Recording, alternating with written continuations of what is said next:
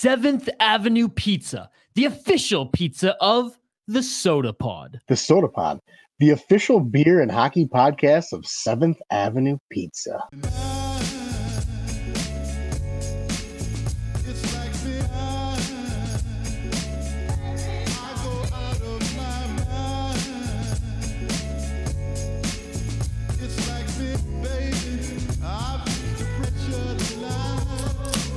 From the land of sky blue waters, welcome to the Sota Pod. You should join me here alongside the state of Hoppy, and thank you for joining us wherever and whenever you are listening. How's it going, man? To be honest, it's been a good weekend in general, but the fact that today, Sunday, as we record this, big news came out here for the Gophers that has me just buzzing right now. LJ Mooney committed coming out carrying the torch. Apparently, uh, everyone's gonna have to become nicer uh, to the Penguins since it's their little like junior tiddlywink league that is developing all of the best players for the Gophers now. The Timbit, between, the Timbits League, as we'd call it in Canada. yes. Between uh, Cooley and his cousin, yes, Isha cousin. No, I know. Mooney, that's why my face lit up. I was like, I cannot believe Cooley has a cousin named Mooney. Now, when I Alex McLetty made a tweet about it, and I I read it like first, like quickly, um, as Mooley, and I was like, there's no fucking way he had Cooley as a cousin named Mooley. Then I reread it and I was like, okay, okay, it's not that similar, but now it's now it's believable because it's Mooney. No, I know, but I was like, how crazy would that have been? Like that. that um, anyways, but unbelievable. So that, that's really just setting the pace for like I'm good. Also, yeah. Logan Cooley I had already forgiven you, but any potential ill will that anyone had held on to, hopefully this uh, pushes all that away. Because I gotta imagine he had some level of uh, hand in getting this done. A little bit, a little bit, just a little bit. Yeah, well, and the Vikings won, so that's good. We're recording this after the Vikings game. Half the fans are probably pissed about that. yeah, yeah. Our boy, uh, our boy Devin down in uh Louisiana. He uh, he does a post game Saints show, and even when they're winning, his the people calling in are angry, and I'm just like, this is just too funny. Well, He's rolling his eyes. That's not what it is, though. With the Vikings now, it's you're one and four. Everyone's looking at some of the stud quarterbacks in this draft. They're like, lose, please lose. Oh, Especially oh. with Jefferson being out for at least four weeks, could be as much as six from what we're seeing. So like, it's not that Vikings fan. I mean, they probably will find a reason to be miserable whenever possible, but there's at least some level of rational thinking to fans that are pissed off that we squeaked past the Bears. Right. And Joe's one of them. Joe's one of them. Uh, Joe's always like that. He's in that mindset because that's what the Flyers have converted him to. Just sadness and hoping for future. Hey, the Flyers haven't looked too bad as of late. Two two games in.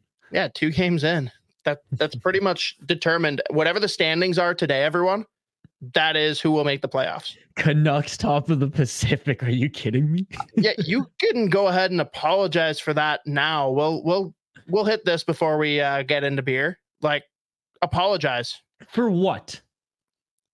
For you could not have been more down on them when we were talking about them for our Pacific preview you were shitting on them. You said like six or seven was best case scenario.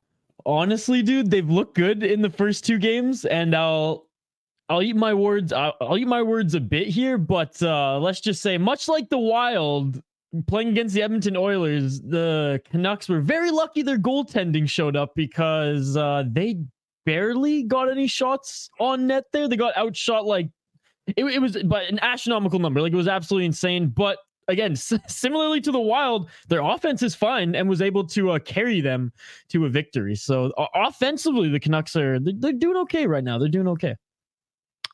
I like what I've seen so far, and to do that back to back games to Edmonton, that means a lot more. Because the first game you can chalk up to a blowout, yeah. and like whatever, like they weren't ready. But then you go to Edmonton, play them there, still pull out the win. I don't know. I believe in Tocchet. I believe in some of their top offensive players, and their blue line is not good, but it is definitely improved. And all you need is a healthy Demko, and this is a real team that's in the playoffs. Period. Yeah. Uh, and, and Hoglander making the team over some other, like a, a few of the other young studs that I, think a lot of people after the end of last season thought would maybe make the team. Podkolzin, oh, that kid they got from the Islanders. But no, Hoglander looking good. I know he's had some ups and downs. I, I think his, his coming out party was kind of during the uh, COVID season. After that, up and down, bench, limited minutes, but he had a great training camp. They went with him as one of the young guys to uh, give some big minutes again. No, he he scored last night. Um, Pettersson is just looking like Pettersson doesn't look like a young player anymore. Like he's a fucking man out there throwing the body around as well. Lipping uh, Darnell Nurse off after he slew foots him a little bit there. Ooh. Um, it's uh no, it's again Kuzmenko smiling away, having fun scoring goals. Like he he is such an interesting case. That guy, like. I don't know. He, he's he's an oddball for sure. Like I know in Minnesota, like Kaprizov, everyone he's kind of quirky and he has those odd traits as well. Like Kuzmenko's like that, speaks English, doesn't cut his hair, and is like really out like and goes to like so many fan like events and like interactions and things like that. Like he just quite literally puts himself out there to the community, and it's just he's just such an interesting cat, dude. But uh, no, I think I think the Canucks are lucky with him. But uh, I don't know. We'll have to see. It's such a small sample size. I'm beaming. I'm smiling. And though you guys are listening to the podcast, I'm just letting you know. I'm describing it. I'm happy. Um, we can hear in your voice that you're happy. Like you, yeah, what, you don't really hide your emotion vocally. Um, no, there you go. So and, I, am happy with what I've yeah. seen from the Canucks th- thus far. Back to uh, Nils Hoglander, though. We always talk on here about Z's like draft sons if there has ever been a draft son for Jesse Marshall, it was Nils Hoglander. Oh, really? And he's still to this day is like, Penguins, please trade for this man if Vancouver no. won't give him more ice time. no, he no, and he's good too. Like from the moment I saw him play uh for uh the World Junior team his first year because I think he played with them two years, and then he also played in like a Young Stars, like kind of like uh what like everyone has a Young Stars tournament now in the National Hockey League, and I was just like, hey, yeah, this guy's levels above the competition here, and yeah, he made the team, and again had a good rookie season in the bubble, but you know was you know, face some challenges after that. No, but I think he's going to be good. Podkolzin's still buzzing. Finally, the Canucks have some young players that we can look forward to as well, and Brock Faber or sorry, Brock Boeser used to used to talking about that Brock. Brock Boeser looking unbelievable out of the gate. Uh, looking very Auston Matthews esque. Uh, dare I say? I mean, you're the one that continuously says that he's not even worth a bag of pucks. So no, no, that's not. No, I just said Johansson's a better goal scorer than him. That's all. Also, not at all insulting. all right, fair. Now, hot seat me. On the flip side, do I need to be worried about Edmonton? Oh no! Again, under un, under ten games, Edmonton are losing their minds, and it's hilarious to me. Two fucking games in, they're fine. Because Edmonton, well, see, Edmonton fans uh, are very are very emotional and are kind of always on edge because they they were in the dark ages for so long especially like those my age like that they don't they don't even want to like they don't want to go back at all they don't even want to like sniff like a, a world where that exists, even especially with top players on their team again. And in this case, arguably the two best players in the league. Yeah. Yeah, fair. McDavid but, and Draisaitl looked unbelievable as they do, right? They they almost bailed them out. I hope they basically have last year's Minnesota Wild start, like just look like shit for the first like five or six games, because that's when I'm coming over the top and absolutely hammering futures. First, I'd like to propose a toast to UMD goaltender Alex Stalock. To Stalock! To Stalock! I love that stuff. Been drinking it for years. You know, I, I heard they recently decided to add more hops to it. You're all hopped out? Right now, we're just going with the Northland vodka, supporting Mark Parrish, as we should. But uh, yesterday, I actually went out to Dangerous Man Brewing. Very somber occasion. Bittersweet? Yeah, la- last time in the tap room. Last time in the Northeast tap room. Anyone listening that is a fan of Dangerous Man or for some reason has never been there before, get out there this week. This coming Saturday, the 21st, last day that tap room will be open. Closed forever, being replaced by a restaurant. And they still have plenty of good stuff on tap. Most of the to go stuff tapped out. Like Crazy. Not there because they don't want to run out of their good stuff for the tap room for the last week here that they're open. get in there and get the peanut butter porter. You have to. They've got alcoholic ice cream. They had the s'mores peanut butter porter, which, yes, please. They got a pretty good spread for any kind of flavor you might be into.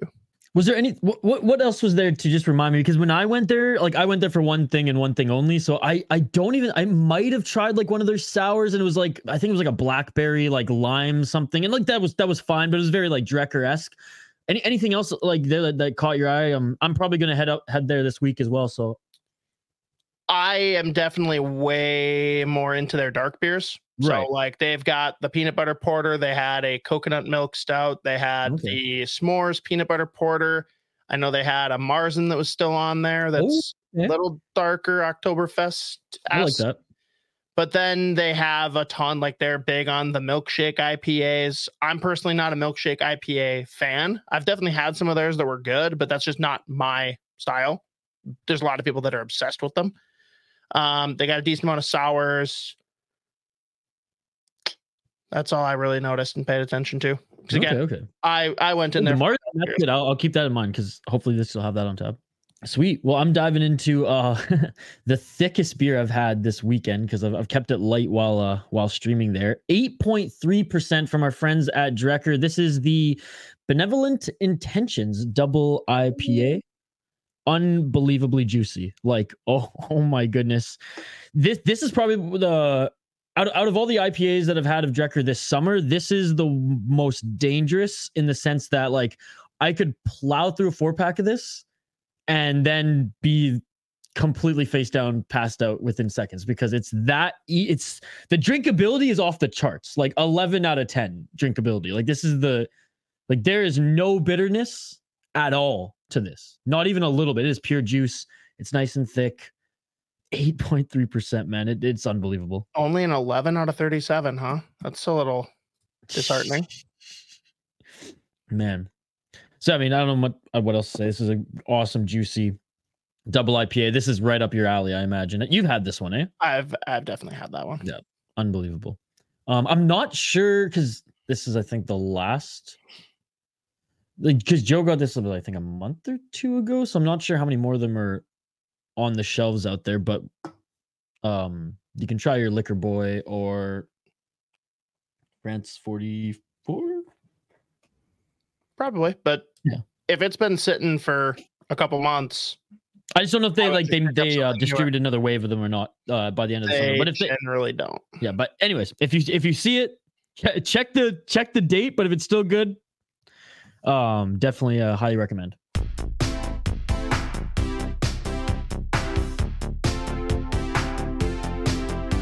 Let's get into some hockey talk here now. Not too Re- much. revisit hockey talk. yeah, revisit hockey talk as we go back to the Vancouver Canucks. Because honestly, that's really like, I'm a well, I'm a Canucks fan, and they're the only ones that are really.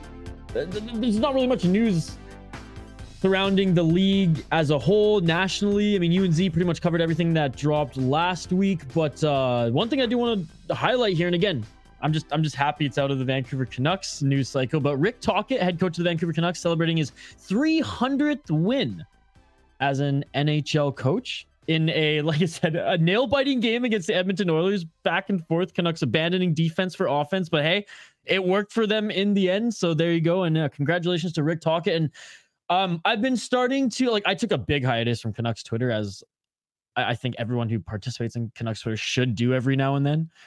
It's good for your mental health, but start starting to dip my toes back in. And I mean, from what I've been reading, from what uh of like on bloggers, they're independent, and and from some of the pros, from the fans, like Rick Tocchet is really he's helped uh flip that culture around there from like how just toxic it was last year, from everything going on with the management, Bruce Boudreau not winning, uh, you know, Bo Horvat just waiting for him to be traded. Uh, apparently now, like that f- page has been flipped, and they're just like they are they're moving forward in strides, and and he's doing unbelievable work there. And and you called it, you called it. You said that that was that was a very good decision for the Vancouver Canucks to to to hire him last year. Yeah, problem is they seem to keep on wanting wanting to push it further. Like he's trying to bring back all his buddies from Pittsburgh, and it's gonna bite him in the ass sooner or later. Like what's he got there right now? DeSmith tried to do his thing with Sutter, that didn't work. I feel like there's one other guy that I can't think of. There's got to be another former Pittsburgh guy.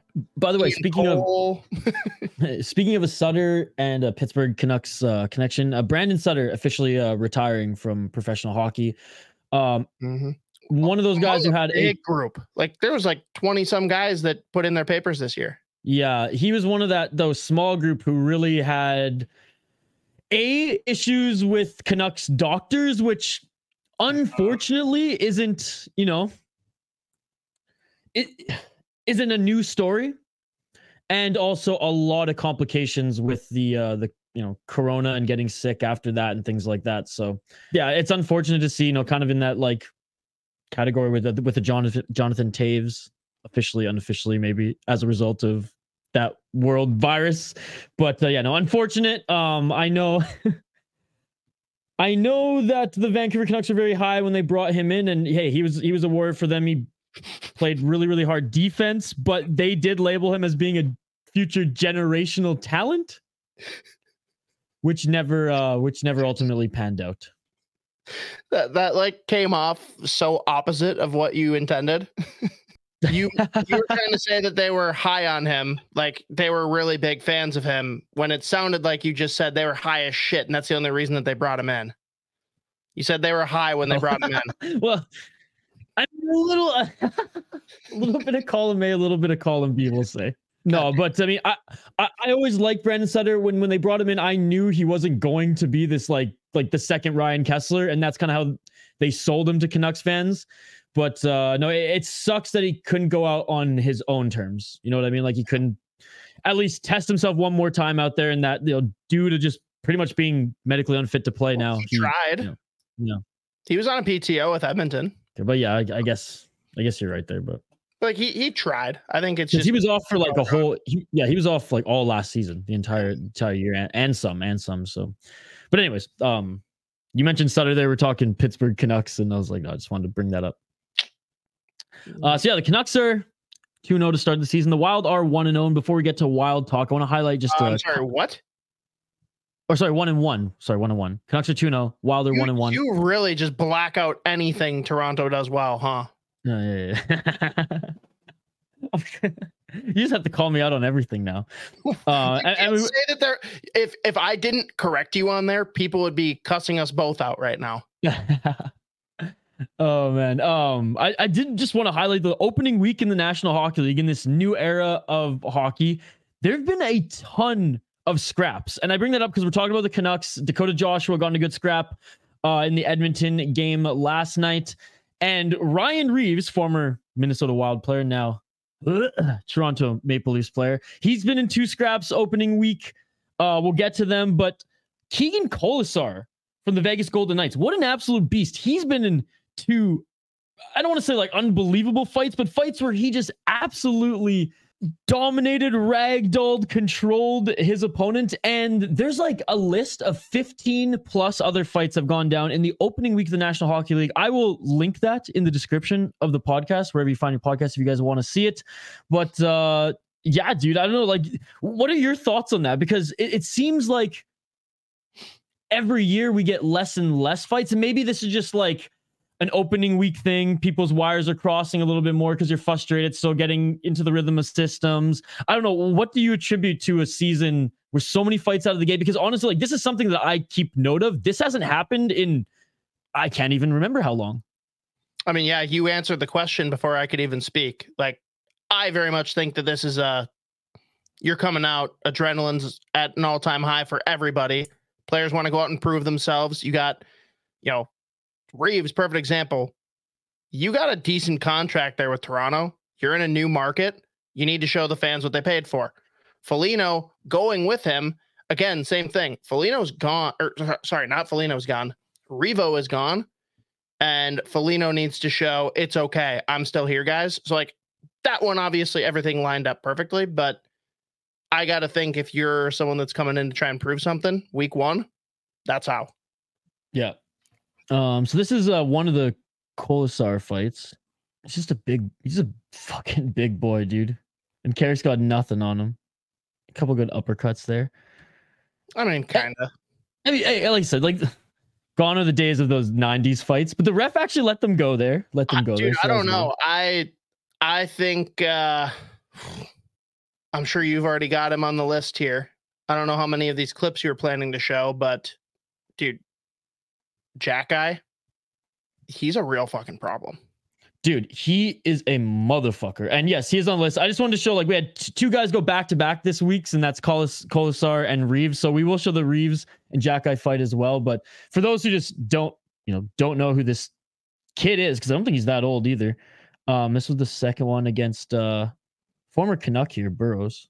Not of the Alex variety. He's just so much bigger than these guys.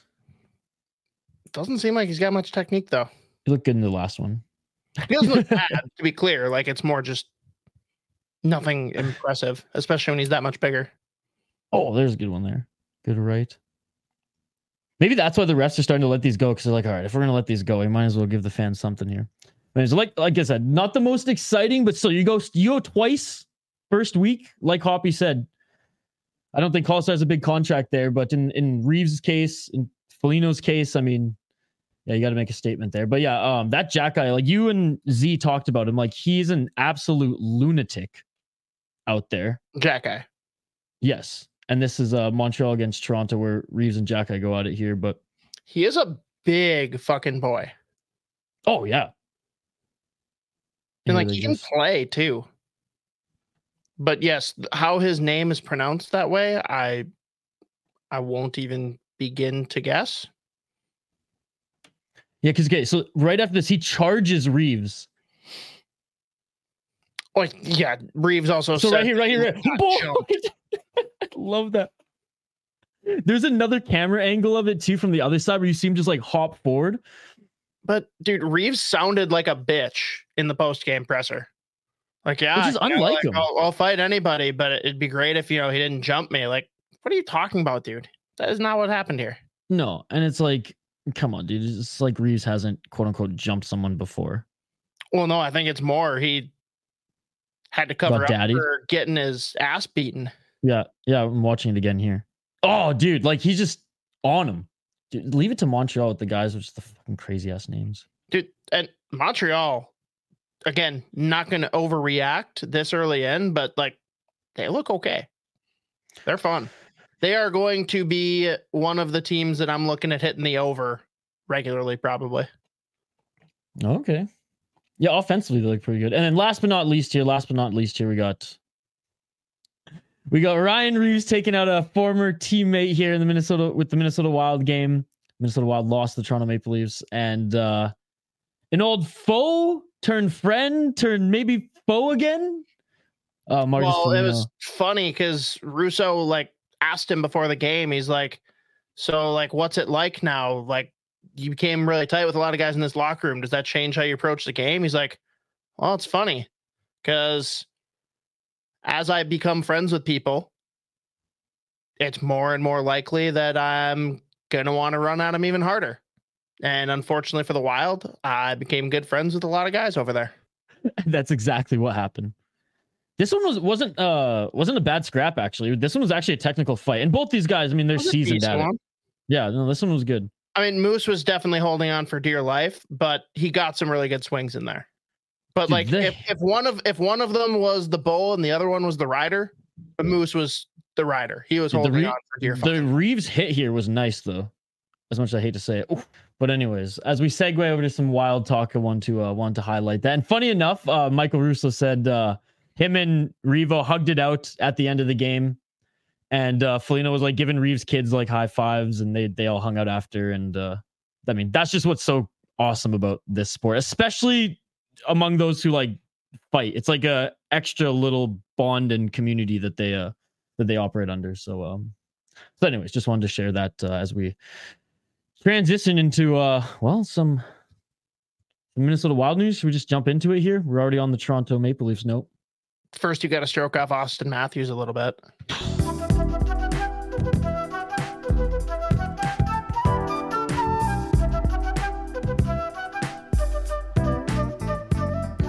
That's it. Like, there's I, don't necessarily hate the Toronto Maple Leafs players. Like, I love Reaves, Nylander's unbelievable. Auston Matthews too, man. Um, it sucks we may never see him in Arizona, and I've been wa- waving that Kachina flag for him, even though I'm not even from there. Back to back hat tricks, dude. And I was streaming some fights on the City Life Project YouTube channel, and I got raided by a bunch of Toronto fans saying "Go Leafs." It was horrendous. Oh my goodness, but no, he's he's looked so good coming out of the gate, and that's why I said at the top of the show, an early uh, comparison. You know, maybe not may not be scoring at the exact same pace, but uh, Brock Boeser looking looking a little Auston Matthews s to start this season. Yeah, and I didn't have the heart to do it to Wild fans, but on both those goals from Nylander, I just wanted to be like, God, just imagine if we had this instead of Matt Dumba. Oh, Matt Dumba with a nice goal the other night, by the way. Oh, dude, very good goal. And it's funny too, because Joey texted me and he's like, Holy shit, just a brutal start for Matt Dumba. And like I wasn't watching the game. I'm like, oh shit, really? And he's like, check just check the stats. Nice. I'm like, oh, sarcasm. He's like, heavy sarcasm. okay. no, he's looked good. And he literally looks good in a Kachina jersey too. Who doesn't? How could you possibly not look good? That's true. I, I love the like the white Kachina jerseys though. I like it throw back to the Roenick days, Walt, big Walt. Like I don't know, those those are my favorite. I, I'm I I like the white jerseys too. Like I don't know why. I just and and I like I like uh more more more so than the colored ones to be honest. I don't know why. I tend to always gravitate towards the white ones, and I just think with the Kachina looks so damn good. They're both so beautiful. Damn good. Yeah, unless it's Toronto Maple Leafs, their white jerseys are fucking gross. But anyways, They're, hate the Leafs all you want. Their blue jerseys are beautiful. gross. I just Like I said, unless blue. unless the Maple Leaf, blue. unless the Maple Leaf is red, I ugh, gross. if you had a blue jersey with a red maple leaf on it, you'd be No. a loser. No, just okay. Let, let, us move on. Let's move on here. Well, Minnesota Wild, there's there's no shortage of things to talk about here in uh, just the first two games.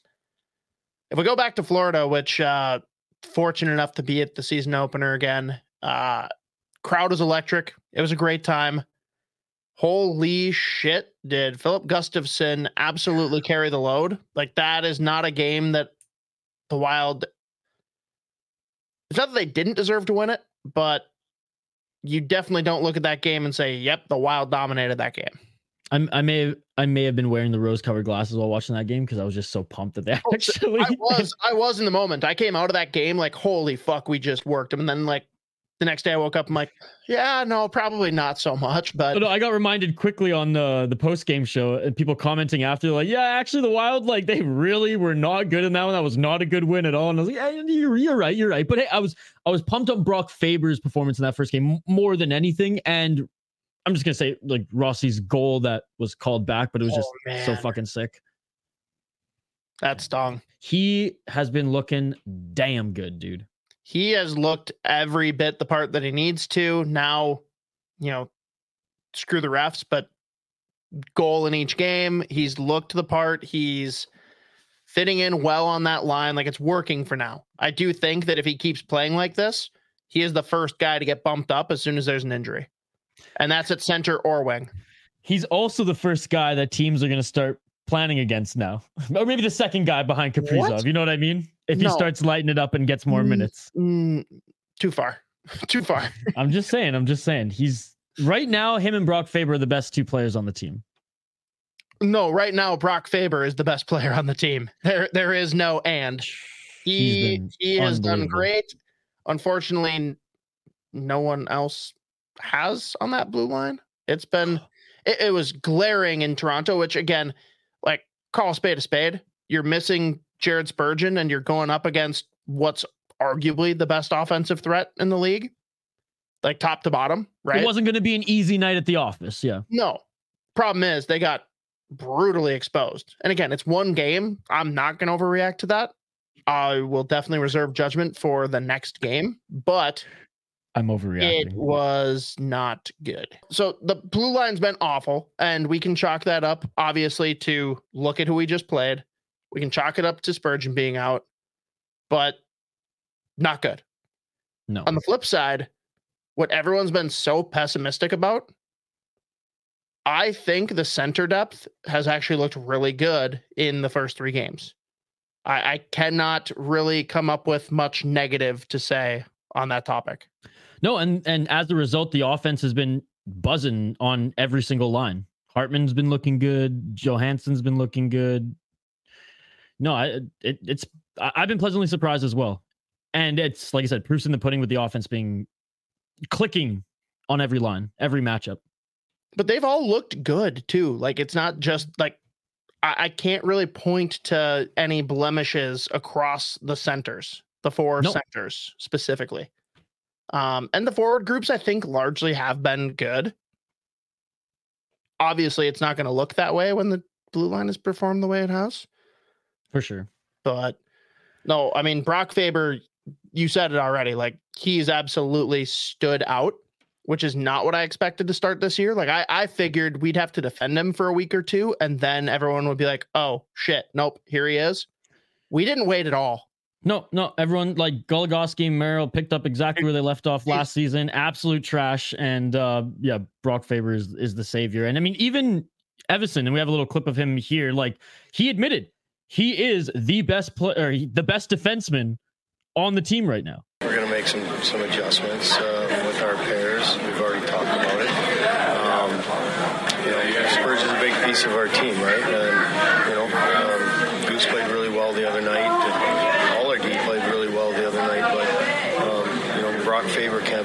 best uh, our best player every night. It's wonderful that he is, but um, you know, we, we need we need other people stepping up in Spurgeon's absence as well.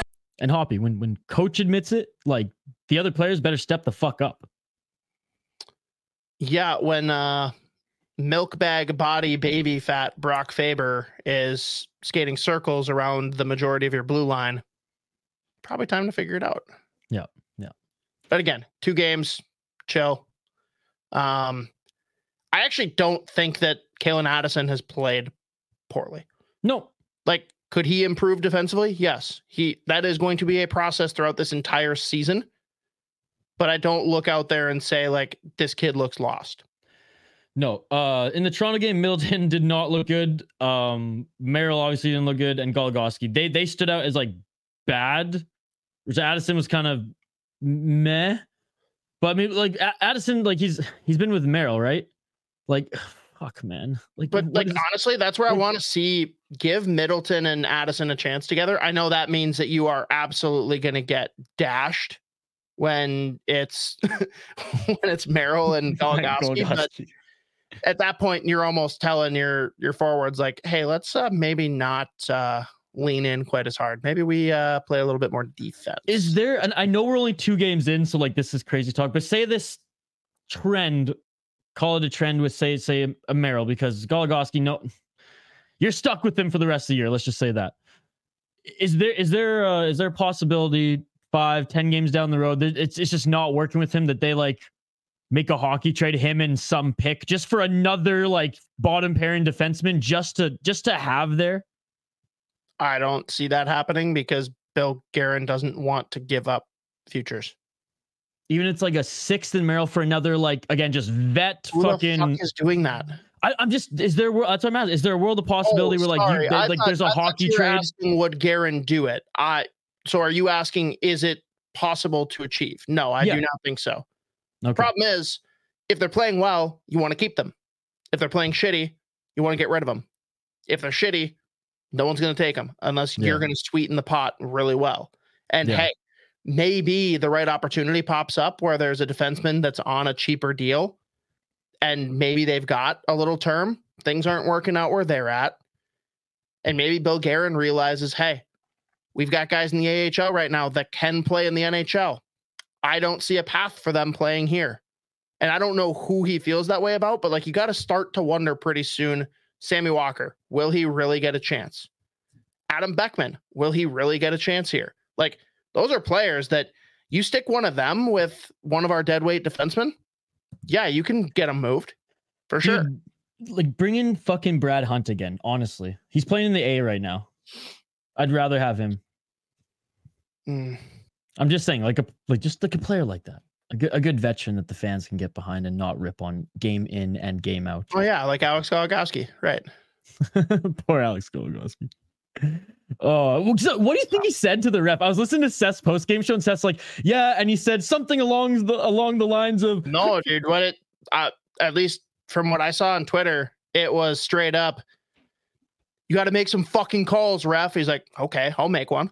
"Ooh, damn." Do you think? Do you think the I'm, refs? I'm like oversimplifying, but that that's the gist. Like he was basically bitching that the refs weren't making calls, and they gave him a penalty for that, so are which is ironic. uh, yeah again so wild like are, are, are obviously we, we lean wild a bit but all that bias aside do you think the ref was being a little too i don't know pissy there maybe a little too I don't know what was actually said, but I also I respect the fuck out of the pettiness. If a guy comes and bitches that I need to make some fucking calls, okay, I'll make one.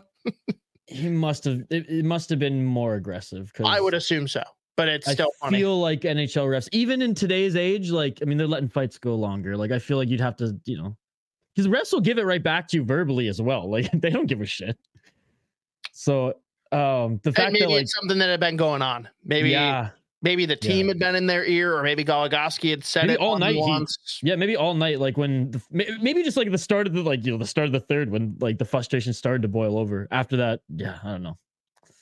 But yeah, not any Yeah. less funny for me. So not a good not a good look for the veteran too who does that, right? It's not like some hot. That's It's, you know, it- it's not a Calen Addison. It's not a Duhaime. You know who who might say some things every now and then. yeah, I also think that if Addison did it, he would be getting absolutely buried. So True. Yeah, he's keeping his mouth shut. Like, but, uh, gotta factor that in. But Duhaime's no, the better example. that, that's why Evason lost his shit because like he should know better. He really should. Um, Speaking of Duhaime, though, whew, I I love that player, man. were we speaking of Duhaime? I, I just brought. I, I brought his name up there. Okay. Yeah. So But no, he's he's looked great, and uh, I feel bad saying it because it's not what I want. But this is his last year in Minnesota, right? stop. Like, let's be real. They re-signed Foligno. Those what it's it's the fact that all of them got those deals. There is no He- spot for him. If you he's gonna want a deal like that. guys to get in, like, well, I don't think he wants a deal like that, but he's gonna want a longer deal, and he's gonna want it to not be a million dollars, right? No, like, no. there there isn't a spot for him, and it's sad. Like I I posted his goal and said like, "Yo, Penguins fans, like, we want to fix the bottom six next year. Here's a guy to target." I don't know. It's it is sad, but the writing is absolutely on the wall. Like I don't think there's anyone that's more glaring of an option to not be returning than him. So like, you don't think there's a world again that they they bring him back at all? I am super skeptical that it could be a thing. Yes. Because again, Okay. Shaw, if he rehabs and plays well, he's going to take a cheaper fucking deal. And he is going to fill what you need on a fourth line role. Are you going to give Duhaime a chance to play on the third line? Not the way it's looking right now. I think Duhaime Right. leaves because Duhaime doesn't want to be pigeoned on the fourth line. Right. Period. And like, And I don't probably- think Wild want to do that either. So and they probably and they probably don't trade him this year because if they're he's he could be a good playoff asset once they you know they make it there and actually help them. Totally. No, and Yeah. make no mistake, if it turns out the Wild are not going to make the playoffs, that's a guy that you got to move because there's value there. Unless Yeah. unless you are going to keep him, right? Like It's just this the fucking contract signings. unlikely. It's it was it's like it was a it was a big catalyst to like how the next year and two are going to shake up. Yes. No, it it has basically locked in how that's going to go. Which is so funny because like before it all happened we had an episode where we were like we can only keep one and this is why or two max and then they ended up keeping three and it's like oh for fuck's sakes Yep. And again, in isolation, I understand all three deals. It's just the fact that all three happened seems a little misguided. But Yeah. until I see glaring proof that Bill Guerin's fucked up, I'm going to choose to believe for the time being.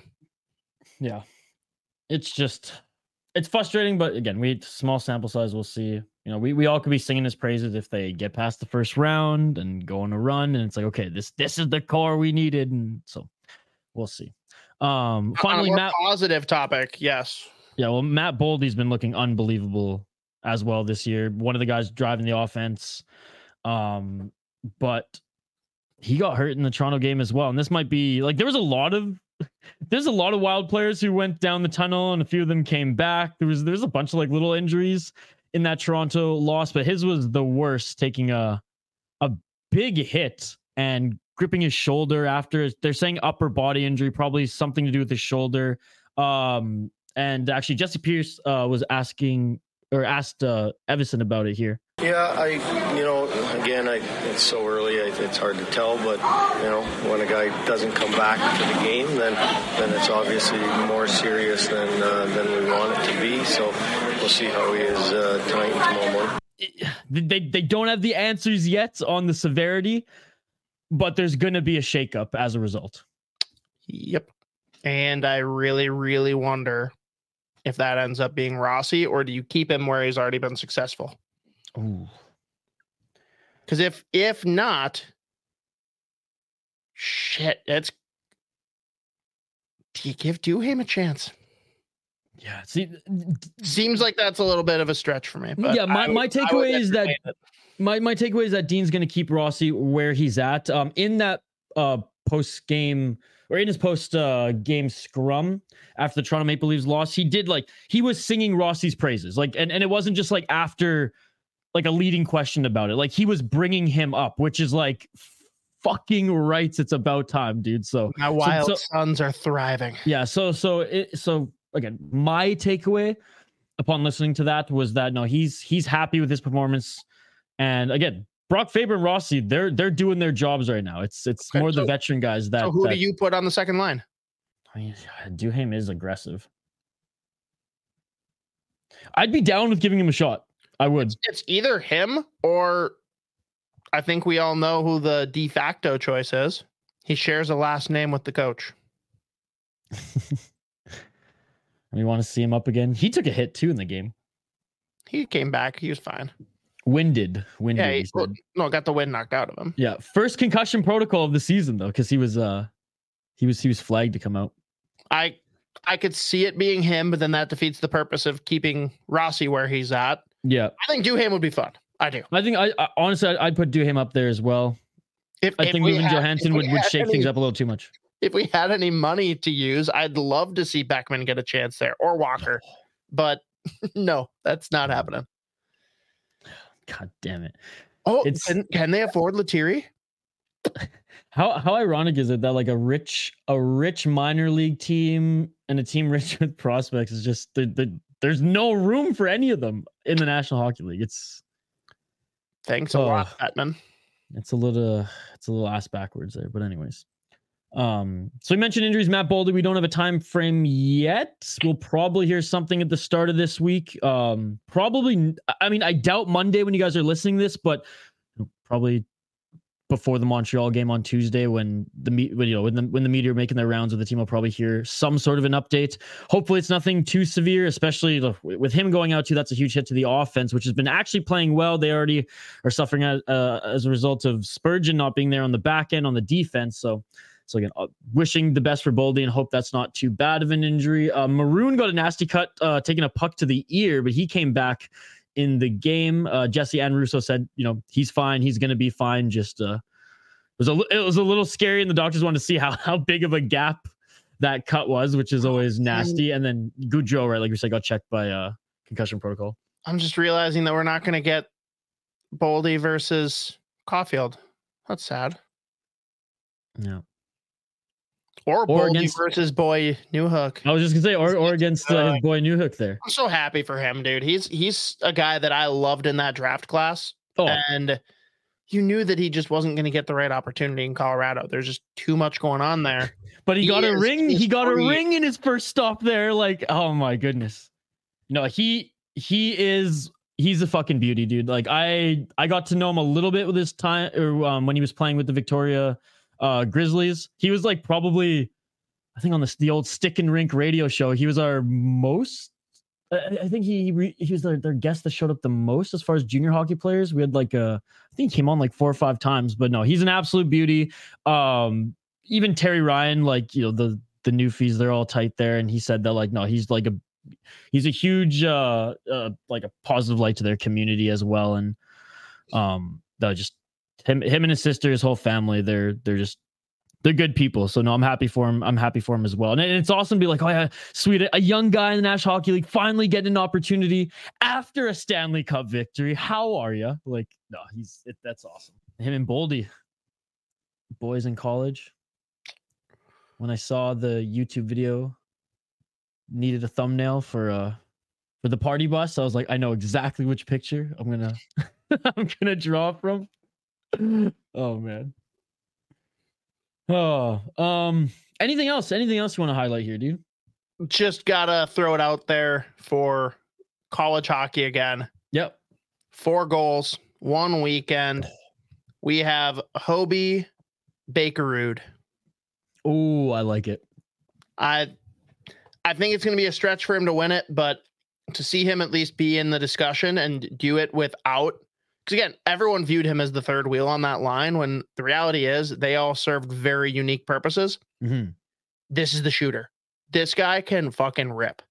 dude And and now he's the fucking man there and like you know that Minnesota Wild fans naturally are going to be like, "Oh, they should have drafted him." Like whatever. You're going to be thrilled with Yurov and Ohgren, so just calm down. But yes, I love Jimmy Snuggerud. It would have been awesome for him to be here and not be with the goddamn St. Louis Blues, but enjoy it this year cuz he is clearly ready to go and you'll hear a lot more about it on Wednesday, obviously with uh MNCAA, but we're really going to see it put to the test here this coming weekend with North Dakota. Both undefeated, going up to the Ralph. Time to put your balls on the table. um i know this isn't mncaa and you guys will get your college fix uh well throughout the week here but uh tommy's dude for for for a, a for a team coming to d1 a lot of the time it takes a while for them to get their footing. They look like a d1 team. They look like they belong Uh, starting to anyways starting to Yes, they split in a very tight series with St. Cloud, which they're in their own debacle right now. I how cool is that to see I though they're one and three right now.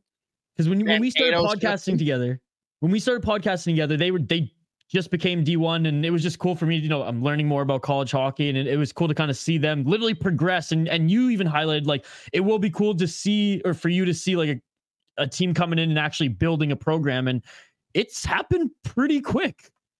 Yeah, and I don't get too far ahead of yourself here either. Like they looked great in two weekends. It's a long season. Very Sure. long season, but they are definitely going to be more of a problem quicker than I think anyone realized. And I know Rico's already gotten shot down once, but I believe he's going to petition again to see if they can get any kind of grace on when they're actually eligible to compete in the postseason. Because right now, they have this year and two more that they would not be postseason eligible, Oh, okay. which I think is a crock of shit, personally. Huh. I think two, three years max. Yeah, that's I, I'm on board with you as well. I mean, the reason they do it is because if you just flip up and say, I got a D1 team and I can make the tournament right now, a lot of guys are going to jump in the portal and be interested in coming. Right. You know? right. So it's more so like, yes, you guys can do this, but build it slow, build it right kind of thing versus just be the destination for anyone that is looking for a change. Yeah. But I don't understand why five years is the number. That's a long time. That's a long time. Well, I mean, th- th- that's a whole group of guys who just won't have that opportunity ever. Which well, I mean, I get do it. but- though? Like, what really? How are you going to explain that to people when, like, I don't think it'll happen this year necessarily, but shit, let's say next year they're a top 10 team. How the fuck are you going to explain that they're not in the tournament because, oh, they need to wait two more years Yeah. for existing? Yeah, you're you're penalizing a, a smaller school who built something awesome and who are you know yeah. And I, I know in this case it's a small school and maybe in other cases it's a bigger school and that's why you said it could be a problem with guys going there. But but anyways, I wanted to highlight them. Um and you know our boy Stieg doing a great job covering them for MNCAA. Steve's been killing the coverage there. And Rico Blasi, I mean, tip of the cap. Obviously, he's done a Big big fan job. of MNCAA, Rico. He does not ignore it. We'll say that, He knows we exist. which is good and bad. I think. Oh man. Uh well, the last thing I wanted to highlight here, and I know every single hockey podcast, every single one, doesn't matter if they're, you know, friggin' Canucks podcast, Wild podcast, friggin' uh Columbus Blue Jackets, shout out the Beerly Hockey Boys. Where are you going? Everyone's talking about Connor Bedard right now. Everyone's swooning over his play. But we're, we're a different type of podcast here, guys. There's a different story. And look, I, I tried to come more prepared. I tried to come with some citations, some images, some tweets, some Instagram posts.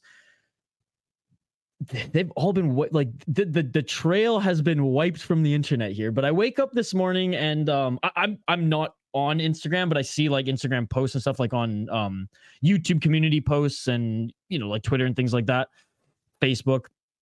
And I saw one which again, don't quote me, but it was from a le- like it was from a legitimate account. Like I think it was, and I'm like 90% sure, which is I wish I had the proof and I don't, when, uh, but I'm bringing it up anyways because fuck it. Um, I'm pretty sure it was from Bar Down, like TSN's account, and it was like a graphic of, and it was either uh it, an e girl, so a girl who streamed on Twitch, but a a a very attractive blonde woman, and or like an OnlyFans star and she had a, a, a Chicago Blackhawks jersey on, and apparently she texted and or reached out to uh, Connor Bedard via social media, or again text. I forget exactly which one it was. But Bar Down was making fun of her, saying that she didn't even wear a jersey when she sent him the picture, or tagged him in the picture. That was like, "Hey Connor," or like, "Oh, what's up, Bedard?" Or basically just going, you know, get getting her riz on uh, uh t- to Connor Bedard there, and they're ripping her because she had a a jersey number 19. She didn't even have Connor Bedard's number on there. So that was the angle of the story. But uh, look at this kid already making waves. Like I said, every hockey outlet is talking about him, but now apparently, apparently ar- already he has groupies out there. And I- think he's dating someone. So I- I'm not surprised that and in his family that they're on making sure that his image and his manager like is is picture perfect clean. Like you'll never see even a quote out there saying that he like even has ever eaten McDonald's. Like it's that like literally clean as well. So He doesn't eat McDonald's. no, I know it's it's Like, crazy. Like the thing, like he like he he's a stellar stellar athlete here. Like I said, uh clean in all in all in, in, in every facet. So Is, again, it, is I- it worth it to be that sick at hockey? Like, kid has never eaten McDonald's. That just dude, when the cap goes up, when the cap goes up and he's ready for that big deal, I think it's gonna be worth it. When he's signing 15 mil what are you gonna spend season, it on? Healthy food. Well, I don't know. he's no, he's one of those guys that I could 100% see like ballooning up after retirement just because like I can now. Fuck it. You know what I mean? I don't I've seen, agree. that, I've seen that in uh, Well, that's. I don't think that's the case at all. I think when you've spent that much of your life eating clean, you're probably going to keep doing it because it's what you know. It's the people that were like absolute dumpster fires as far as health was concerned when they were kids, and then like shifted once they got more serious with hockey. That's the person that as soon as they're done, they are running for it. You know, there's those guys too that like the second you hit the off season, they're like, yeah, I need all the burgers and shakes I can. No, yeah. At that point, do you think it's like it's kind of an eating disorder for these athletes? Because I know in like wrestling and in fighting, it 100% is because these guys like they go through like crazy training camps and like cut like a stupid amount of weight and like and on and some of them just like stay in shape, right? For like months on end. And I feel like in a hockey season, like you're you're like you're constantly just in shape because you're a you're practicing, you're in the weight room, but you're also you're just playing a stupid amount of games, right? Um, so do you think like it's kind of an eating disorder? Because you gotta you gotta imagine that in like 2023, like they're on like a crazy diet anyways, unless you're Ovechkin. You just said the professional athletes have an eating disorder because they No, eat clean during the season and then No, the, eat like shit in the summer. no, and well, some of them who like absolutely like balloon up. It's I know. I'm asking. Do you, do you think that some of these professional? uh, I'm asking. I'm saying because in in the wrestling world, 100 percent is the case, but but I know that they're like aggressively cutting weight in like a, a month, two months window, right? Yeah, I don't think I'm uh, on with that one. okay, no, I, I- know you're like rolling your eyes. But I'm being perfectly serious. Like I read an article about it like two days ago in the wrestling world. That's why I'm. That's why I bring it up too. yeah, but like you said, that's such a different extreme. No, no, that, like, I, I don't know. That's I'm just I'm just wondering. I'm just wondering if like there's there's some guys who like throughout their career, like I know um like Like, I'm sure there's a couple of like vegans in the NHL, and like, yeah, I'd designate that as an eating disorder, but Yeah. Well, I know Mardy Fish on the tennis circuit, like he changed his whole his whole like complete diet around too. And then when he was done playing again, he's like, Oh yeah, I kind of went back to a little bit of my old ways. yeah, but that that's not an eating disorder. I don't know. That, well, that's why I asked your opinion. If if it could if it's, you know, if if some of them you, you think maybe like struggle with that and actually really have to like hammer hammer down on that. If it's like a mental thing. Am I going to say that there's zero people that have struggles with like eating correctly during the season? Fuck no. Like that obviously there's people that have trouble with it, but I don't think any to the extent of like pro fighters where Yeah. you are so aggressively cutting in such a short period of time and then ballooning back up. Like no, I don't think that's happening in the NHL. Yeah, okay. No, I, was genuinely curious because it was an interesting article. There was one guy. coming from. I, I totally do. I just think the second you throw eating disorder out there, that's where I was just like, I'm just a hard. I didn't this. know what else to call it. a food addiction? I don't know. oh man. I mean, I don't know. Throw, like, I don't know, like I always, the first one always comes to mind is is Dustin Byfuglien, but the guy could skate around anybody. Yeah, the difference is he never lost the weight. Yeah, that is true. He, he played at Oh. top weight. You know what's crazy? Did you remember like the like I think he, he went to a few all stars and he like was up there in like the fat like in some of the fastest skaters and I was like how because his legs are his legs are- yeah. massive. Not Yeah. only in like pure muscle mass, but also like he's got a long fucking leg, dude. yeah he's he's tall Even though he's heavier, like problem is, yeah, if you ask him to like if you did a endurance version, like if you did a marathon on skates, he's coming in last. But to do one lap around the rink, like yeah, he can keep himself going for that long. do you think if if like in like a different universe like if he actually went like the the Bedard route let's say that he would be as good as he was or do you think he would just be miserable and just like not love the and you didn't really even love the game but love the game as much people. Like Yeah. like him, he'd be absolutely miserable. That's that's Yeah. not the life he lives. Like he literally walked away from millions of dollars because he's just like, yeah, I'm I'm, good. good." I'm just gonna go fishing and be left alone by everybody. Like go hunting no, he would be miserable if they came to him and said there was like a rule that he could only eat so many calories or had to eat. or you have to specific or you have to be at this weight Oh, he Like, would have told them the fuck right off. Could you imagine if like you couldn't weigh over say like I don't know like two let's say two Well, sixty dude, they fucking did that. So uh, there was a guy because I know you don't pay attention to the NFL, but this probably would have been like seven There's a weight limit? ago. Well, no, there there was a guy who part of his contract, his name was Eddie Lacy. He was a running back for the Packers, and like he was a big dude, but like Yeah, he yeah. was quite good. But like he had a problem. Like he in the summers he would balloon up pretty good, and they had like in his contract like bonuses that were tied to what his like weight was, weight was. and that You know- was that was it for me. I'm like, oh my god, this is great. I've I've I've heard of that. I've heard of that, and it was on it was on an MMA show because someone there was someone in the UFC who had that as well because he was a heavyweight who was coming in too too big. He's coming in over 265, so they actually gave him an extra weight, like a weigh-in bonus, because he was good. Like, and he had cardio and he could do these like crazy spinning wheel kicks because he was a kickboxer. He's just a big boy. He'd do backflips after winning. He just he's just a big boy, and so but but like he was more on the like okay it's not that like that athletic fat it was like no no like you're eating too many big macs way way in you know day or like way in week like get your shit together stay Yeah, off the mcdonald's and we'll give you a grand What the fuck is the point of having a heavyweight category if you can't be as heavy as you fucking want? see that's where that's or open a super heavyweight you know 250 and up Sure, do either one, but like to say that like you're at the top and oh no, someone's too big for that, like that sounds like power because shit. the only reason is because that's the biggest weight discrep uh, discrepancy division right where you can have 205 to 265 versus every other where it's like condensed Fine, so but if you're 205, don't take the fight with this dude. Like Well, most of them come in at like It's not a 230, but yeah, yeah, yeah. No, I, I get you. And yeah.